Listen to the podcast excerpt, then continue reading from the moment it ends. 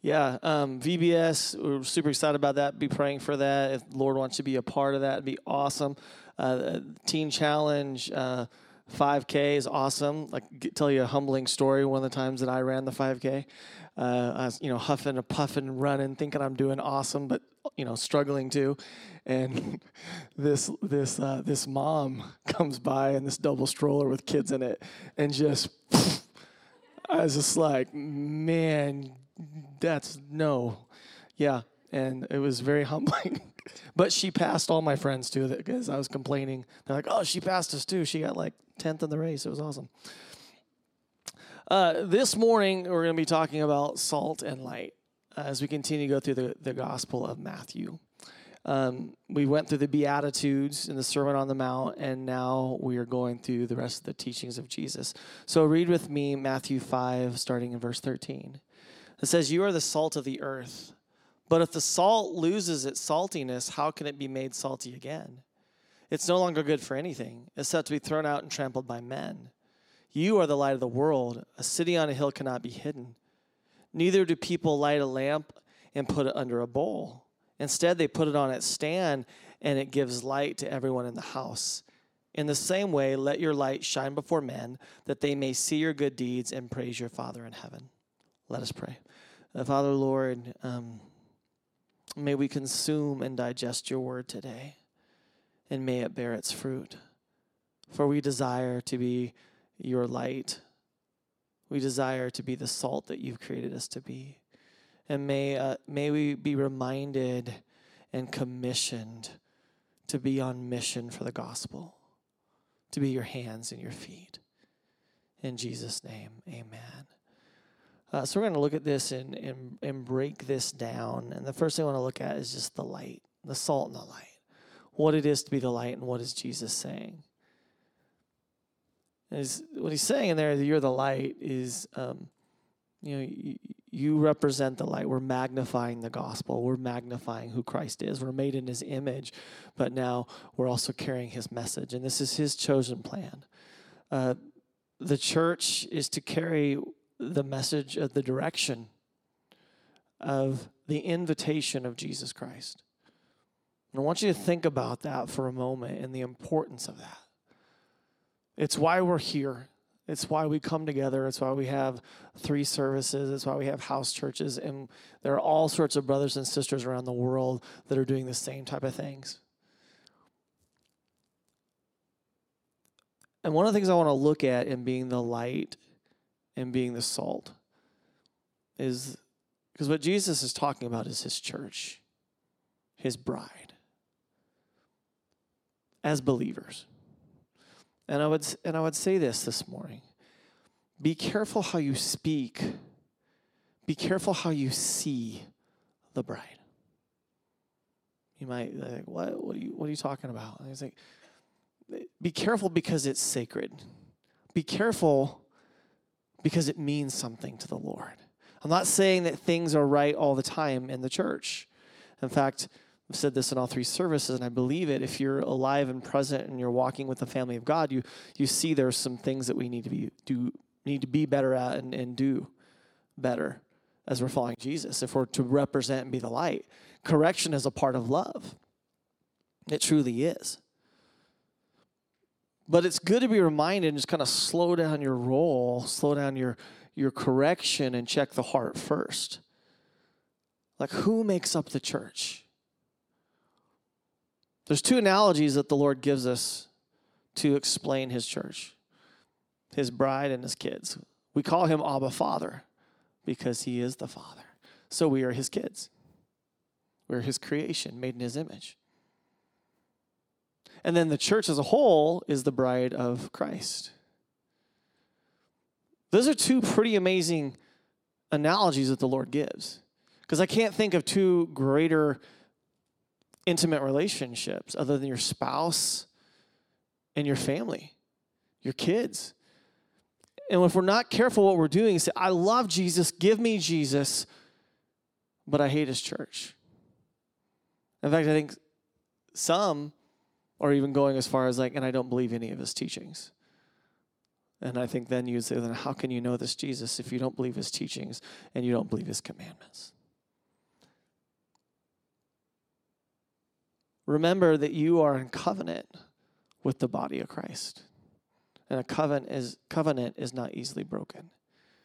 In this analogy of of kids and spouse, you know, I think about the day that my my wife walked down to me.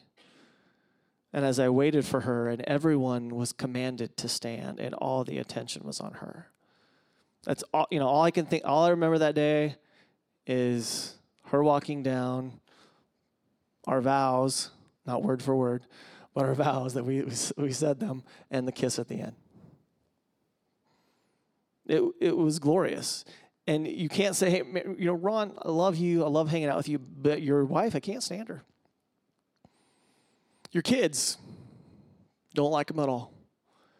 I don't, I don't think we would be really good friends at all. See, you can't teach or correct well the things that you don't love and have honor for and cherish for. For as Christians, we can't say, I love God. And I love Jesus. And I love this, but his church, I just can't stand it. Those two don't go together. And there are times because we love the church that we must speak up and correct and rebuke, just like you would your spouse, just like you would your kids, because you love them. But you know you wouldn't do well in that if you didn't love them. See, people are angry at the church who ignored sin in the camp and said, and this is just a few examples boys will be boys, or used imperfections or grace as a license to do wrong. Maybe you grew up in a church that just, as men struggled with lust and sin and, and all sorts of just junk, that they just, ah, you know what, that's just how God created them. When they forgot that in scripture it says that the, that a fruit of the spirit is self-control so for all men and women like your sexuality is a gift but you can actually control it which praise be to god for that but culture said otherwise or maybe um, you know you're part of a church that just you know saw racism or saw greed or saw saw uh, partiality which we see in the book of james where the rich get the good seat and the poor get the low seat we ignore them or the leaders we really want the leaders but we don't want the non-leaders right? And those, those are all sins and those are wrong.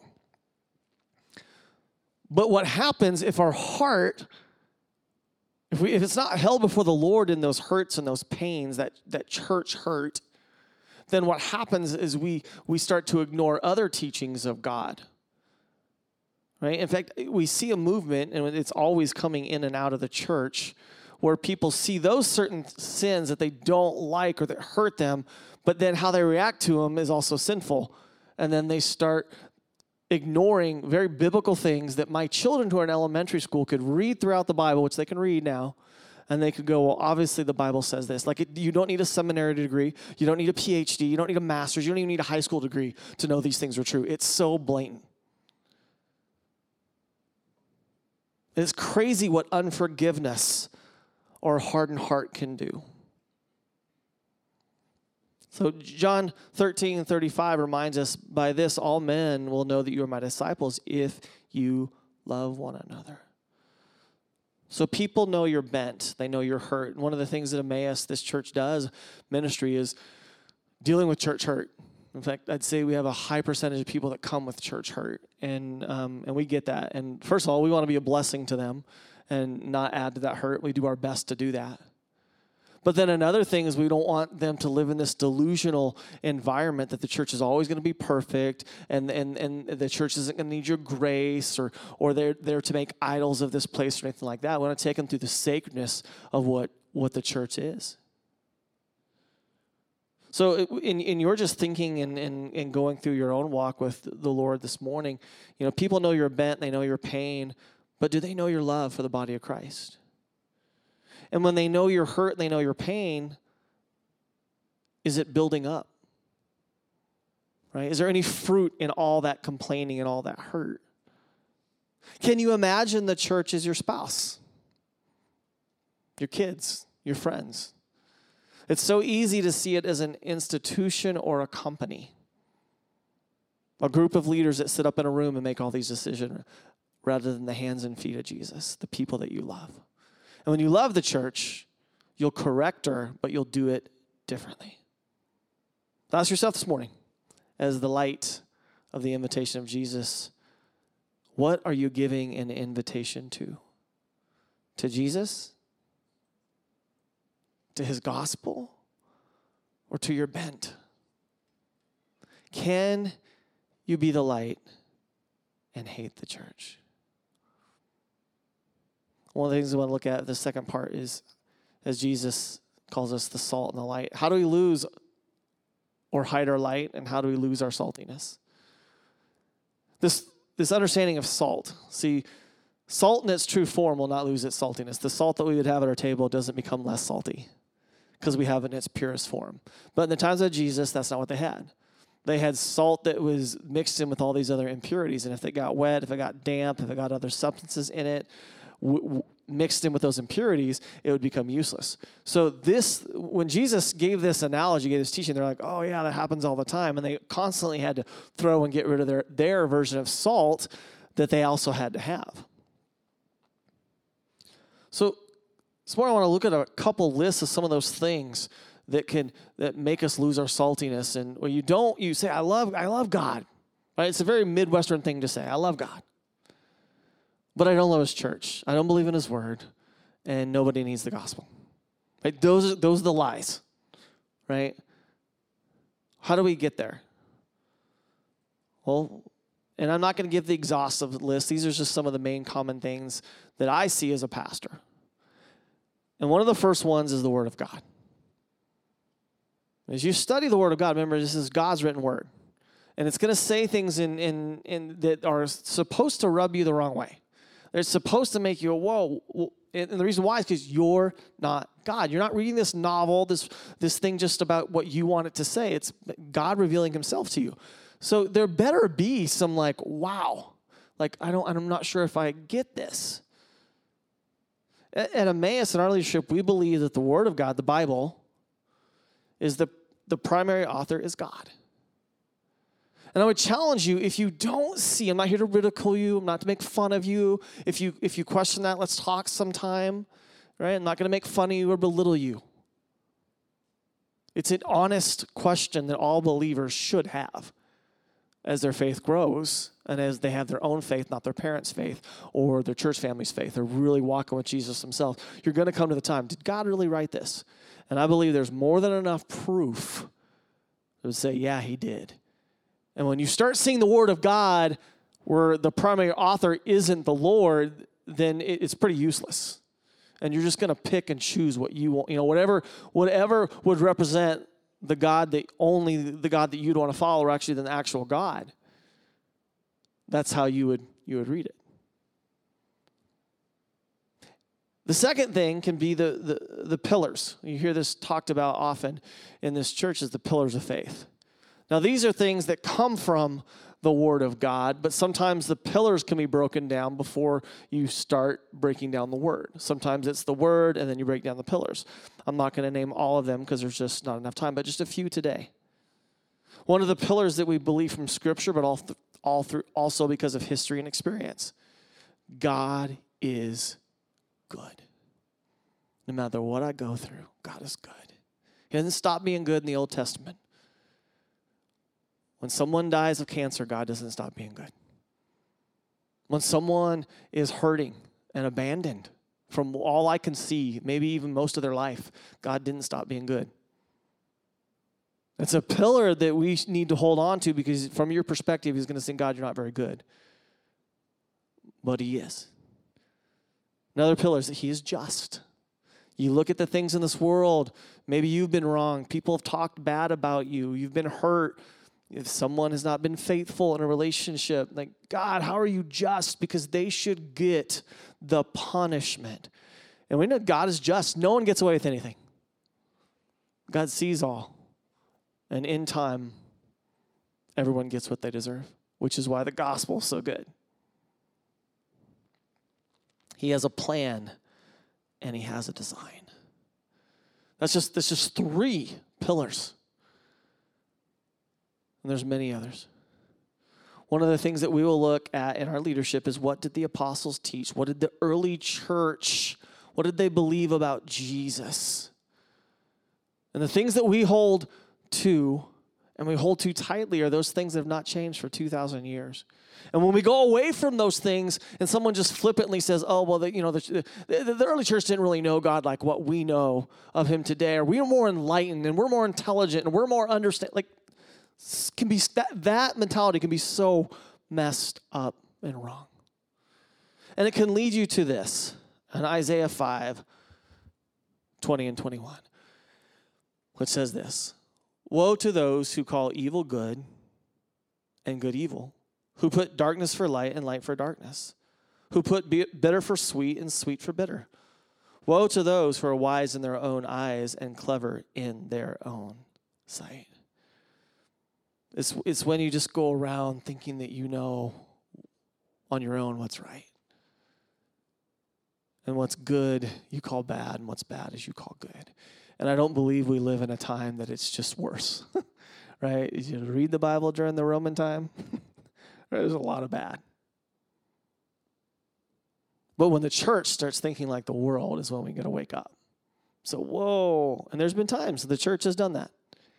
Right? 100 years ago, there was a percentage of the church that believed slavery was okay.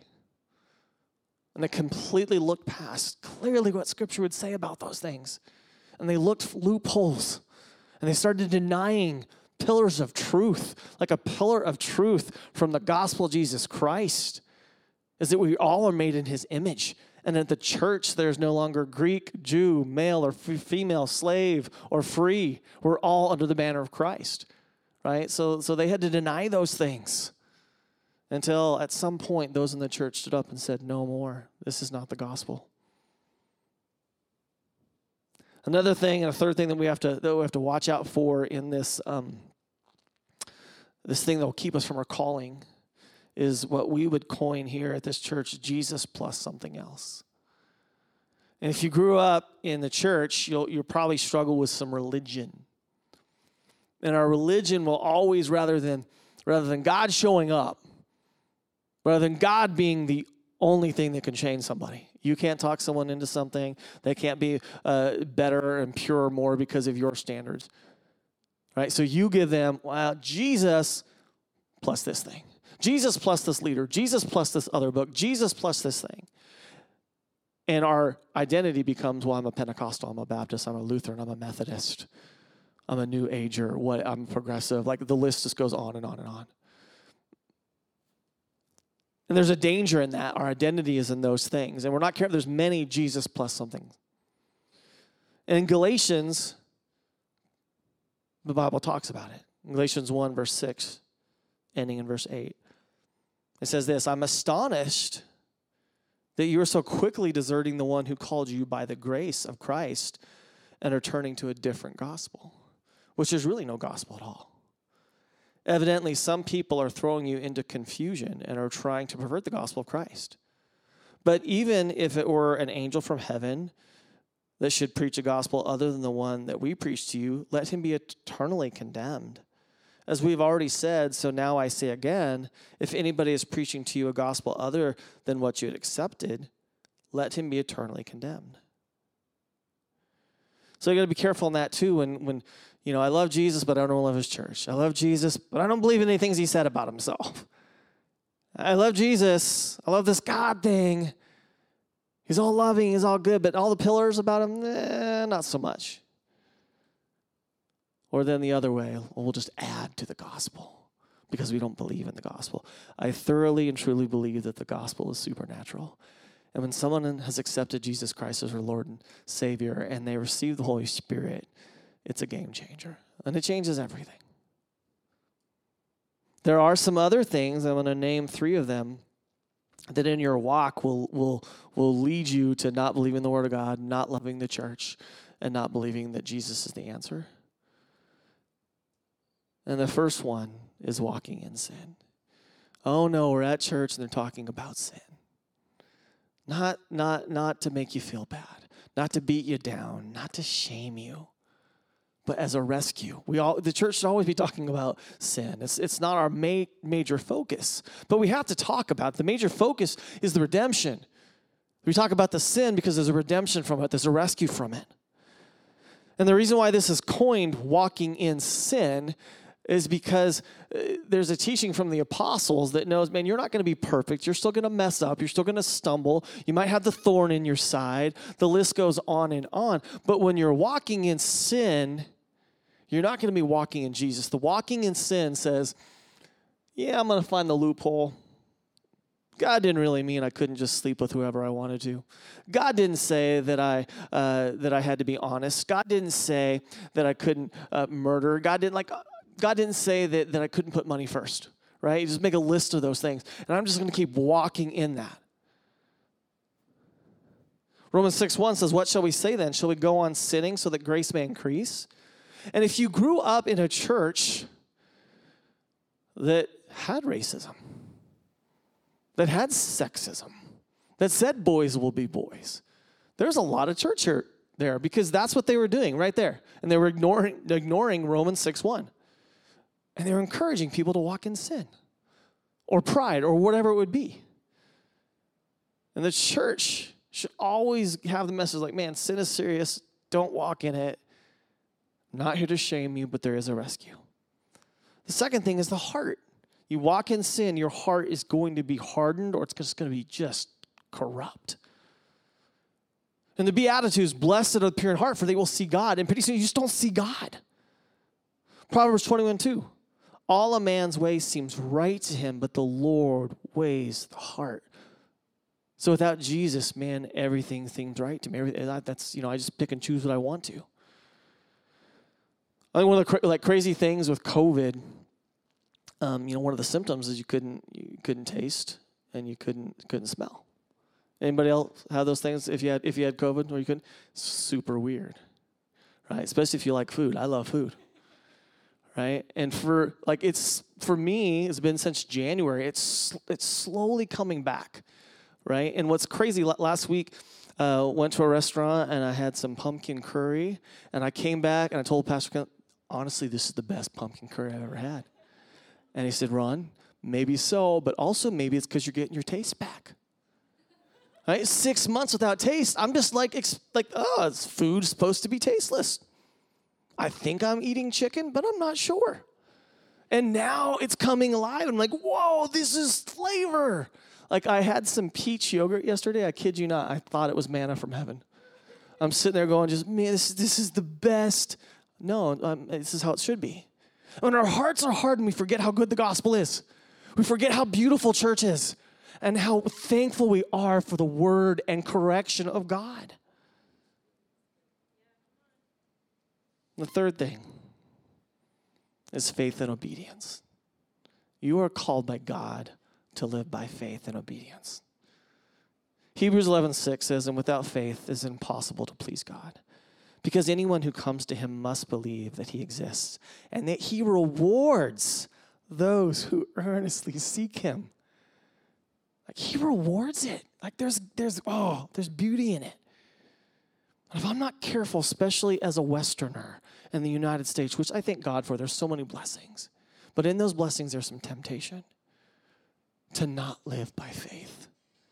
Why? Because, man, we can come up with a vaccine real quick. I'm not telling you not to take the vaccine or to take the vaccine. Not, that's not what I'm. But we can just, there, there's a lot of things that we can do. Praise be to God. But we don't want to be like the Tower of Babel in the Old Testament, where it's like, what, what's their anthem? Look what we can do. There's nothing we can't accomplish. It's like a spirit of the Antichrist. We've got to be careful. So, in our safeness, like there's so many big homes in America, right? We have, I've talked about this before, we have these things called a garage in most homes that we don't park our cars in because we have too much stuff. And then there's this need in the foster system. And church is like, yeah, I just don't know if there's enough room. Like, A huge biblical mandate is the orphans and the widows, right? Fatherless homes. I'm like, ah, I don't know, man, I'm pretty busy. There's so many kids without, and not, and not just not just the foster system. People like, man, single moms are like, I need someone to hang out with my kids. I need some help. The church can sometimes struggle with greed. It's not that there's not enough. It's that, that we don't give enough from individuals then to the corporate church, right? Like, I thank God for good stewardship that would give me a good retirement. But if having a good retirement means I'm not going to live by faith, then blow it up. Faith and obedience, man, if we don't walk by it, walking by the Holy Spirit, God tells you to sell something, tells you to adopt somebody, to foster somebody, to be a friend to the neighbor that is an absolute mess, but you know that they need Jesus and he can clean up their mess. And they could they could harm you. They could steal from you. But by faith and obedience, I'm going to go be in the hands and feet of Jesus Christ to this person. I want to look in Mark 4 1 through 20. Now, Jesus does a better job than I ever can of explaining uh, how this comes about, where the believer doesn't believe. You can find this in the other Gospels as well, but we're going to look at it in Mark. Mark 4 1 through 20. It says, Again, Jesus began to teach by the lake.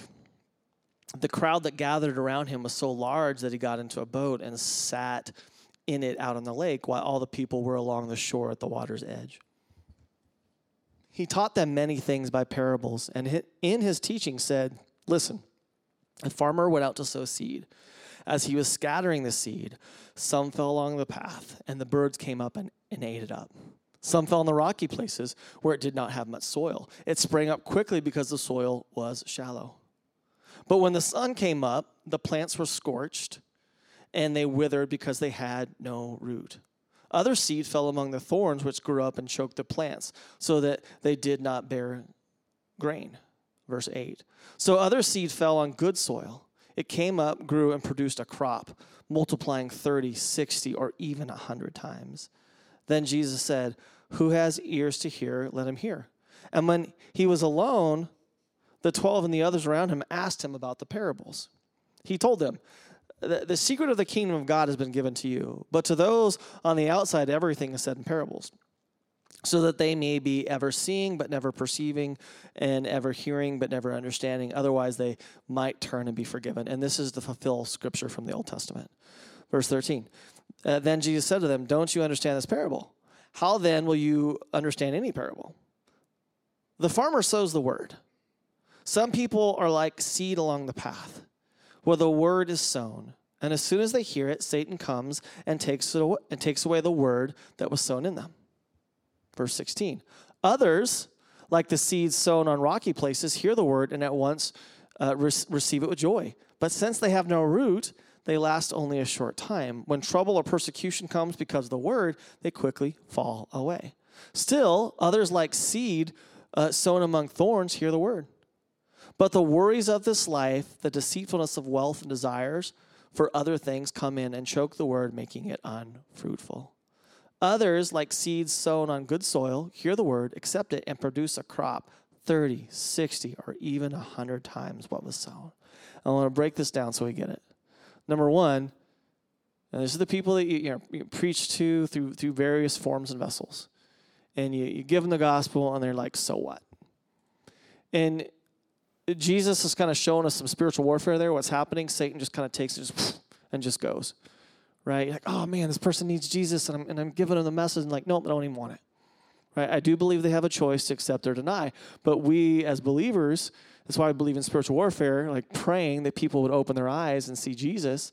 Um, we have to understand that there's this um, demonic power that's happening, right? The second thing, those that receive the gospel and receive it with joy and then it doesn't take long that someone says, Well, what about this pillar? What about that pillar? What about the Word of God? How can you say your God is so loving and, and do this? Or, or what about marriage? What about, you know, it just goes on and on and on. And they go, Yeah, I just can't follow that, that Jesus. And why? Because they have no roots. Then there's that third where they, they, they testify who Jesus is and they even believe all the things, but they have no fruit. They don't have the fruit of the gospel. They don't have the love for the church. They don't care about winning souls. They don't care about doing the work of the gospel. They don't care about orphans and widows. And, and what does it say? Because weeds come in and choke out the fruit. Because they care more about the tempting things in this world, right? Americans, like so many are found right in that, that third one, right? It's like we believe in the gospel, but we're not fruitful for the gospel. But then there's the fourth one. They hear it and they produce a crop because they have good soil and the roots are deep. Back in the 90s, they had a thing called the biodome experiment. And in this biodome, they wanted to see if, what they could do if all the elements needed for life was perfect. And they had these different animals, and they had plants, and they had perfect soil, and they had the perfect amount of sunlight. Every day was a sunny day. And they had the perfect amount of water. List goes on and on. And everything was great, except for at some point the trees that only came to a certain height, and then they would topple over. And the scientists are looking at it like, well, what's going on? Like everything is, they should be flourishing. And they found that in the biodome, there was one thing that was missing, one element that was missing, and it was wind. There was no wind, there was no turbulence, there was no storms. So there's no reason for the trees to center in for a deep root system. Right? Are you, are you, are you, are you catching me on this? Because the Bible says, doesn't say life will be perfect when you accept Jesus Christ. Doesn't th- says things will just always go your way but it does say he will never leave you, he'll never forsake you. And then and then also through the New Testament teaching says, oh, these bad things that you're going through, actually see the good in them because it's building you up.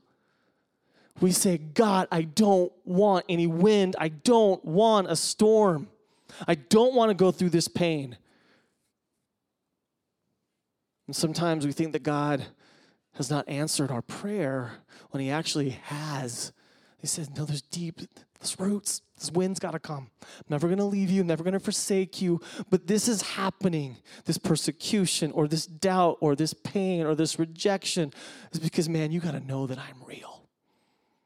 And if I don't allow these things to happen, if I don't push for these things to happen, then you're going to leave my blessing. You're going to leave my gospel. Don't avoid the things that don't need faith. Don't avoid the things that don't need a deep root system. And the last thing I want to close on real quickly is just the question okay, so if you're the salt, which you are, if you're the light, which you are, if Jesus is Lord, if Jesus is the Son of God, and is the only way to the Father, and He died on a cross for your sins, He's the only way that you could be forgiven and made right to the Lord. And he was resurrected on the third day. You believe that he was resurrected on the third day, and he is coming back for his bride. You, my friend, are a believer in Jesus Christ. And may that root system go deep. And may you know and believe and trust that God has a calling on your life. You're the salt in the earth, and don't you forget it. And you have a mission to love God and to love people every day in that order. Love God first your lens for all people is through loving God first. If you decide to love people before you love God, you will not love people and you definitely will not honor and love God. If you love God, you will have a heart for people. It's called an overflow of the Holy Spirit. Number two, spread the gospel. Tell people about Jesus. Man, we will tell people about our bad day. We'll tell people about our good day. Dude, We will take pictures of everything we eat right? Oh, people got to see this food. I love it because I'm like, man, I'm gonna go there. I love food. Taste buds are back. This is great, right? So how much more would we tell if it's the good news? How much more would we tell people, man? I don't care what people think, but Jesus is the answer. I don't care what people think, but Jesus can forgive. I don't care what people think, but once you've met this Jesus, you'll never, ever, ever be the same. Third thing, be the gospel. Do good. You can see in Acts a lot of the things that the gospel started to do in the community. They forgave, they broke bread together, they took care of each other's needs, and they loved on people around them. They're like, man, we'll, we'll just, like, we'll, we'll babies. Roman was like they were throwing babies away. It was the church that said, We'll take those babies. It was the church that started meeting the needs that the government could not. They stopped complaining so much about the government and started being the gospel. Like, do good. Don't, and, and, and in fact, the Apostle Paul would say, don't ever stop. Don't ever be tired of doing good. May it be because of the gospel, right? Maybe that be your agenda. It's because of Jesus I'm doing this, but do some good. Buy someone's meal. forgive someone, hang out with someone that nobody else will. The list goes on and on. And then the last one is the Great Commission. This is found in the Gospel of Matthew. That we are to baptize. This is the mission of the church. Baptize people in the name of the Father, the Son, and the Holy Spirit, and teach them the ways of Jesus. And this is the messy but good part where all the fruit is found. And what we do sometimes with the Great Commission, and we love to see people get baptized. But teaching the ways of Jesus is hard because sometimes people are on that second part of the seed parable. Sometimes they're in the third part. We love it when they're in the fourth part. But it takes two true discipleship. Says, I'm going to walk them through this other stuff and show them that the roots can grow deep. A couple questions as we close. Do you love the church? Do you love the church? I'm not talking about a stage. I'm not talking about a building. The church is made up of the message of God and the people of God. Do you love that? Wherever the message is told, wherever, wherever the worship abounds, right? Wherever the people of God are, that is the church. I've had people come up and like, man, we just need to tear down the church. And like, we're not, I literally had someone tell me we're not supposed to have a stage. Like, churches aren't supposed to have stage. They like tried to find a biblical reason why churches shouldn't have a stage or a microphone. I'm like, dude, you're not going to find where the Bible says you shouldn't have a stage or shouldn't have a stage or a mic. That's not the point. That's not, if you think that's the church, you're, I mean, go do something else that doesn't have those things, but be the church. Like, do you love the church? Right? There's different denominations, and some might even think they're, they're, they might even teach some secondary issues that are different, right? But you can agree on the primary issues. Those are your brothers and sisters in Christ. Like, do you love the body of Christ?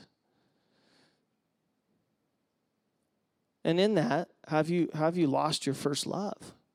Right? You can't you can't your first love is Jesus Christ. And you won't love the church if you don't love Jesus. If you love Jesus, you will love his church. And the last one, are you on are you on mission? To spread the gospel of Jesus Christ, to be the gospel, to do good, to forgive people, to be weird. Right? You want to be persecuted, be on mission. I've had more Christians persecute me because I love the church like, Pastor, there's all these churches we should just do away with. They're heretics. I'm like, by definition, they're not heretics. I might not agree with their teachings. I believe it's immature, but by definition, they're not heretics, so I can't let them go because my God is God and not you.